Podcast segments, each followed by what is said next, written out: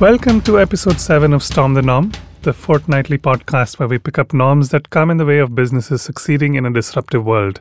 I am Narayan. And I am Anisha. Anisha, let's mix it up a little this week, shall we? Let's talk about things that can actually never mix. Oil and water, professional and personal lives, Italy and ketchup. Okay, that last one, it's not like they can never mix, but I propose that they should never mix. There should be a law against it, but that's not quite the pair we are talking about this week, are we? I'll reserve my judgment on the idli and ketchup as a pair. But you're right. There's another evergreen pair that convention holds can never mix, business and politics. In fact, Prime Minister Modi, during his first election campaign, had made it very popular by saying, government has no business being in business. And that's the norm that we want to storm this week. What's been their history together, business and politics? Can they have a future together? Can they mix? Should they mix? If at all, then what's the right or the wrong way? That's a lot of questions. Okay, I'm going to slow it down and ask you to get to the fundamentals to begin with, as always. What is this norm about and why is it worth storming now? So let me tackle the second part first, okay? This norm about business and politics mixing has always been there, but it's been kind of anonymous and invisible. Okay. It's never been this in your face. This has always happened away from the public eye. Okay, but increasingly, business and politics can't seem to stay away from each other. They're almost into each other to an extent that it's become almost uncomfortable. Okay, very visible issues today impact how businesses run, how they present themselves to the world, and how they live up to this whole purpose-led reputation. In this world of instant connections, social media, channels screaming at you all the time, it's easier for the public to see where the two are mixing, how they are mixing, what's the kind of relationship that they have. It's on full public display. Okay. And that visibility is making it apparent that businesses can no longer get away from being shallow in living up to a purpose. Okay, that sounds like a new definition of PDA, like public display of, I don't know if it's animosity or affection, but it's on public display. It is, you know, and the public is seeing more what you said, animosity than affection with each other. So are we saying there is a certain inevitability to both the mix of business and politics, but also to that mixing being unhideable? Like we said, it's just that it was invisible to the world. Right from the times of the Roman civilization to the recent elections, whether it is the Trump elections, India elections, you see the role that business and politics have played in each other's lives. So it is not whether the two should mix together. It is how they should mix together and what should be the relationship that the two should enjoy, so that what we get as public is not a public display of animosity, but a relationship which is beneficial to the society at large. This might be a topic for a full podcast separately, but it reminds me of William Dalrymple's most recent book, Anarchy, where he explores how the British East India Company became a proxy for the government, but in fact it was a private company with a private army that took over India. Right? But like I said, we'll explore that separately. But it also seems like a good time to introduce our guest for today, with whom we will explore and explored this norm. Please welcome Dilip Cherian, a pioneer many times over. Dilip founded Perfect Relations, India's and South Asia's largest corporate image management advisory. For his unmatched experience and expertise as the image guru, he is much sought after by industry and governments alike on policy and polity matters. His words carry a lot of weight, but that's also because he measures them carefully before offering his opinion. So without further ado, welcome to Storm the Norm, Dilip. Thank you. Yeah. How do you see this norm of business and politics can never mix, and what's your take on it, just to start? Okay, let me begin by saying that the reason why there is a little hesitation of business and politics mixing is because of the fact that where they have mixed, at some stage there has been criticism and bandying about of the concept of crony capitalism. So business mixes with government for its own ends, for its own particular private end. So that has been the norm so far. So if you want to storm that norm, then you've got to see one of two paths that business is taking now. One is that business is actually now beginning in a global sense to transcend government. And what do I mean by that? If you take the 5 biggest companies in the world today, they're all in the tech consumer space. Right. All of them are accreting vast quantities of data, swallowing in everything that you are doing, and they're doing it on platforms which are beyond the reach of governments. So Facebook today is larger than any government in the world. Yeah. And between the Googles, the Amazons, the Facebooks and the Walmarts, etc., they're all accreting data on who you are and what you are. And today, the concept of these corporations intermingling with government is actually less important because they are bigger than the governments themselves. So what happened with Trump and the elections, the accusations of what's happening in Russia, other countries, is the triumph of big capital over the traditional, shall I say, borders which they would not dare to transcend. That's one. I think that the reason you're seeing pushback from the European Union, the reason you're seeing the American Senate hearings with the Big Four, is that they are all concerned that have corporations actually made government redundant and have they gotten bigger than government. But to come to the Indian context, I think that we are not in that field. And in India, while we need to think about this, if you want to understand how to play. So, for example, the Olas and the Flipkarts are actually also transcending governments in the sense that, one, they're owned by non-Indian capital. Right. And they are getting data on Indian consumers at every level. It's no longer a global phenomenon.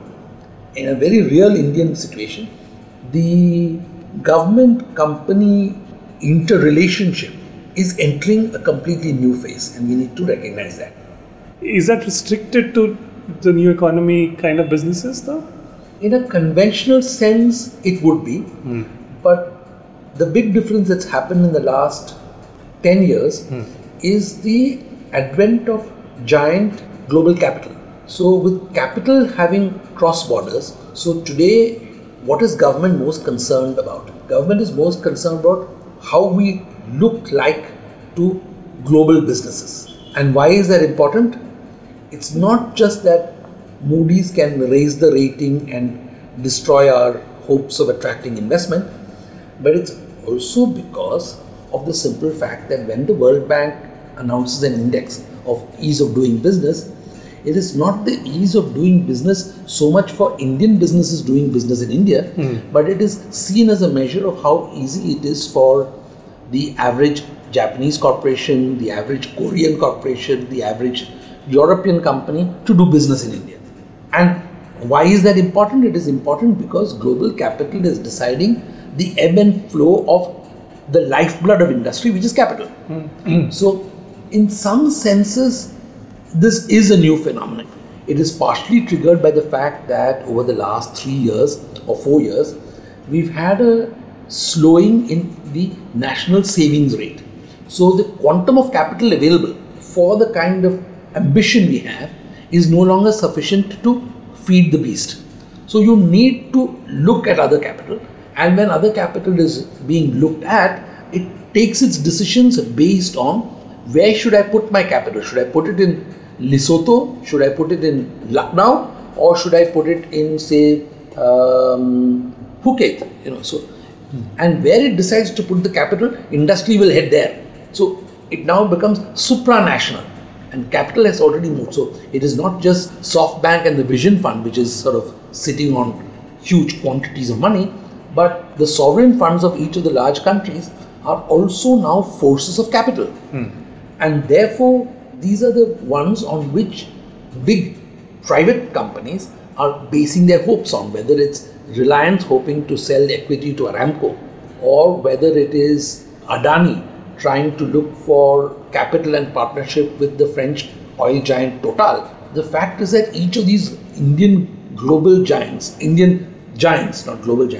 is looking for global partnerships which transcend government, but which also require government to constantly ramp up our ranking, our credibility, our Modi rating, etc. So there is a very critical link, but the new supranationality of all of this is something that we've not seen before. Goes also against the grain of the 10 years before that, which was of this phenomena called globalization. So now countries are trying to pull back their borders, but now capital and information are transcending those borders, and we are not realizing that those forces are actually going to again alter the norms under which we were working.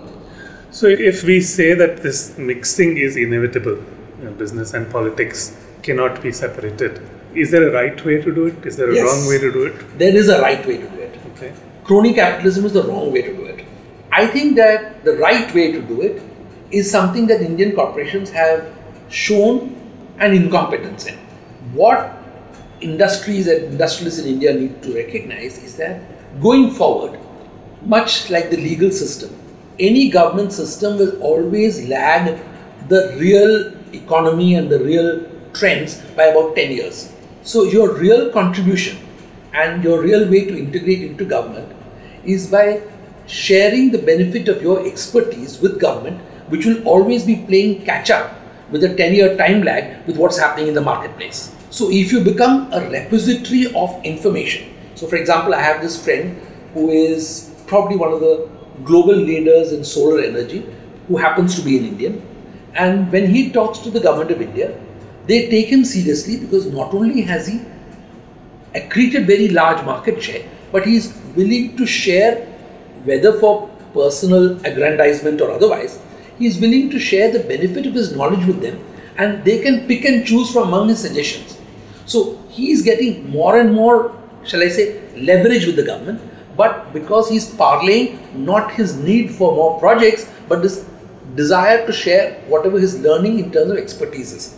And I think this is the correct way. In the future, companies who want to influence government will have to perhaps use not the obvious think tank route, but actually generously give off their top technical expertise and idea people into the government, not necessarily again only in, but even just to help brainstorm, put a white paper together and subject it to scrutiny for personal interest, but make sure that 80% of the time it does not have any element of personal interest, because companies ought to recognize that leaders in each segment of the industry need to behave like what's good for General Motors is good for America. So it's got to be that approach. And if that approach is taken, I think there's room for companies to integrate themselves into government, and it will have long-term ramifications which are all beneficial for them. Is there also an element of reluctance? Is there also an element of let's wait and see what the others are doing and then we'll figure out? The big reason why companies don't do it is because if we get aligned to this government, and any government has a lifespan of 5, 10 or 15 years, what if the next government comes and sees us as being attempting a new version of crony capitalism? So you've got to make sure that whatever you do is in the public domain, is subject to scrutiny, and is in the sense a white paper approach, rather than a stealthy note given at night to get yourself a mandate to do something. Okay. And what I'm also hearing is then there is no risk of being ideology driven. Correct. Right? And then it doesn't matter who's running government. Yeah. And therefore you might benefit a little less, but you're insulated a lot more. This might sound simplistic, but let me attempt this anyway, right? So it used to be that the age of crony capitalism meant I am not even thinking of doing good. I am doing what is right for me. Then we've evolved into this, whether you call it a charade or at least this cover of doing well by doing good, okay? CSR being one tool to do that. What I'm hearing you say, especially if you want to storm this norm in a future-proof way, is do well, by A, thinking ahead and doing right.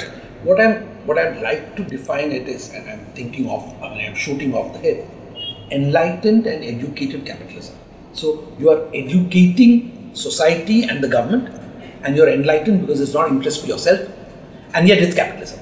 Mm. So if you can do that, that would be the ideal way to do it at the moment. This is probably just one stage in the evolutionary process. Okay. But as I said, I see a sinister world in the future where it will be irrelevant whether you have to deal with government or not, because you will have superseded government. So the age of surveillance capitalism, as the terrifying book says. Wow. Okay, lots to chew on. Is there anything else you would want to add at this point on? I think we've done justice to the topic. Okay. So let's stop while we're still ahead of the curve. Sounds like a plan. All right. Thank you so much. What do you think, Anisha? There are some big, and I'm not exaggerating here at all, insights that Dilip has offered up here.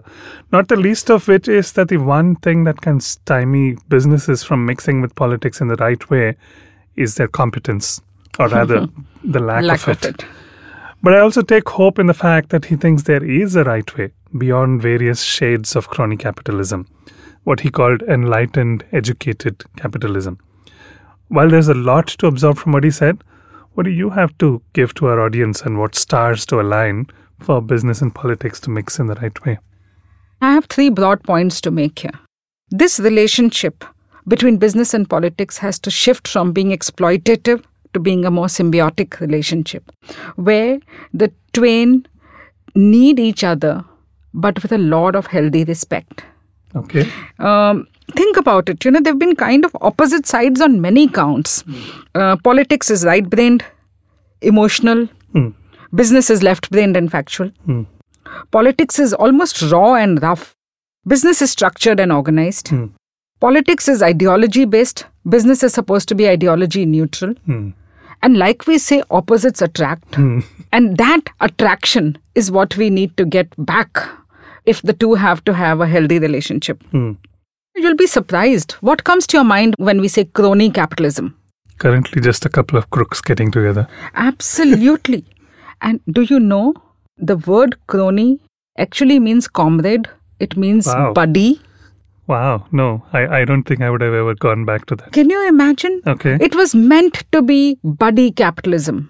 And today that's become a capital of exploitation. You scratch my back, I scratch your back. So to that extent, business and politics have always had a kind of an illicit relationship with each other. Whereas it's meant to be a legitimate relationship. Just to build upon this, greed is the foundation of all business. Is no more a perception. It's actually a reality. What is visible in front of us, the number of current frauds that we are battling with, be it the Nida Modi, ILNFS, DHFL, PMC Bank, in full public display. That's become the norm today. Greed is driving business. Survival is driving politics. And this total trust deficit. And the relationship has become that of a chore police.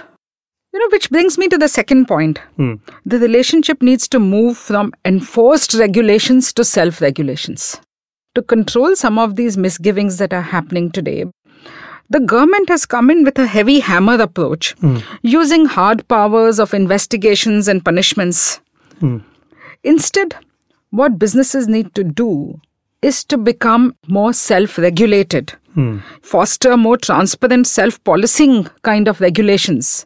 We know that capital and regulations are allergic to each other in many ways. Financial capital will flow readily to markets that provide the greatest security with the least amount of regulations. That's true.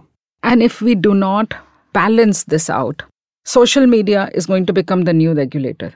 We have seen when extremities happen, social media starts playing the most democratic role of balancing the powers of greed on one side and survival on the other side. There is today at least a mechanism available in the form of social media that can play an arbitration role between politics and business. Yeah, so it feels like there's a slippery slope on either side if they don't manage to find that in-between ground. Yes. Okay. The relationship between politics and business has become that of inequanimity. Politics is superior to business. Mm. But look, as society, we need both. Mm. And if one operates from a point of superiority and the other from a point of subservience, the people are at the receiving end.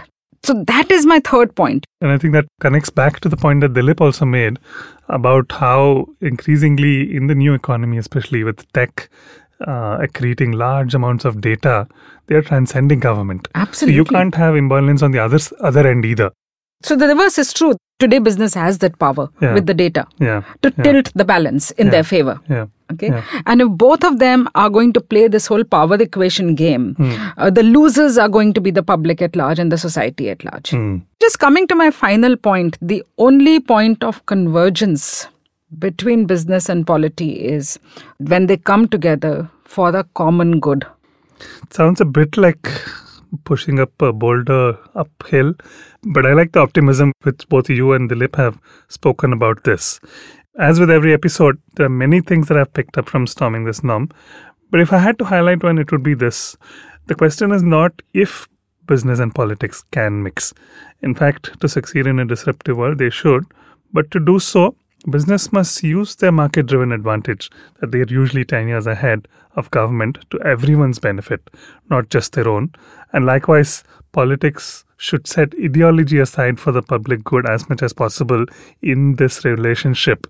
And that way, business can insulate themselves against ideology-driven political relationships, also against insinuations of crony capitalism in the negative sense that it has got. And likewise, politics can rise beyond short-termism and benefit themselves and all stakeholders over there. Yeah. So that brings us to the end of episode 7 of Storm the Norm. This is Narayan and Anisha signing off for now. You can catch us on Apple Podcasts and SoundCloud by just searching for Storm the Norm. We'll be back with a new episode in 2 weeks. Thank you and talk to you soon. Thank you.